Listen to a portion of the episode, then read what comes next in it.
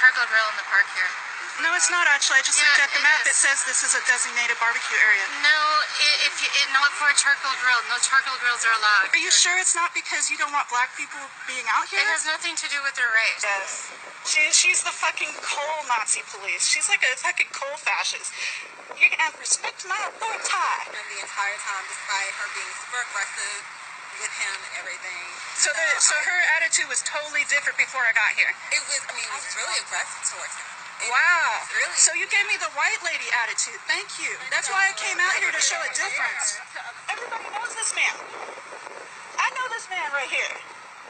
He's respected in this community. I am a white person with brown hair, a navy blue sweatshirt, and jeans. It's a white lady scared.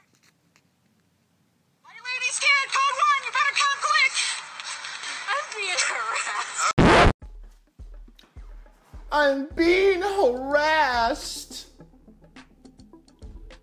Really? Seriously? Blunt racism. I'm just calling out blunt racism.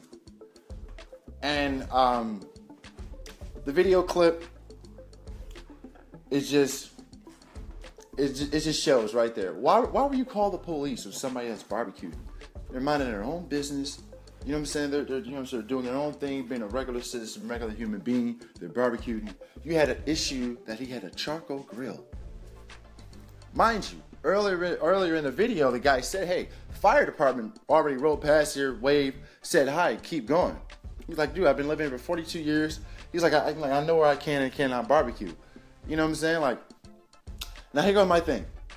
I wanted, um, I wish somebody would have recorded the the initial uh, altercation beforehand, before this video actually um, hit the surface, and I, I, I would I would have been able to just see exactly, you know what I'm saying, exactly where the altercation started. You know what I'm saying? Because they said the lady was mean to him, walked up to him, which is angry and mean, and then all that changed when another when another white lady came up, and this white lady wasn't on your side.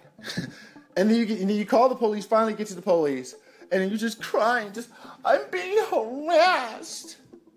You're being an ass and a, a blunt racist. Like it's, it's it's fucking stupid.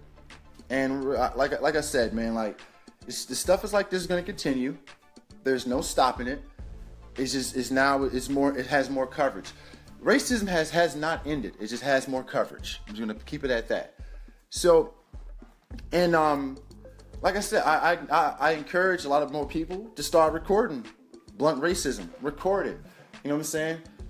Call that call that shit out because it needs to be called out. More people need to be, you know what I'm saying, embarrassed like she got embarrassed on social media. Mind you, she probably doesn't have a social media, but probably one of her kids seen that shit. It was like, oh, damn, mom. Like all the memes came out yesterday, and it was it was fucking hilarious. They had to they had to call the po- police on Martin Luther King. They had to call the police on Rosa Parks. It was so much, so much was needed right there to give me a, a comedic relief. But hey, like I said, call how you see it. Um, it's, just terrible day and age we live in. People can't even fucking barbecue at the park without being uh, bothered.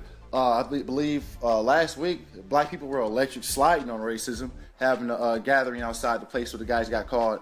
Uh, the police got called on those guys at the Starbucks situation, but it's just, you know how the shit goes, and it, and it shouldn't be that way. But anyway, um, definitely add me on Twitter and Instagram at Be Like Berg. This is a few words of Berg on Anchor.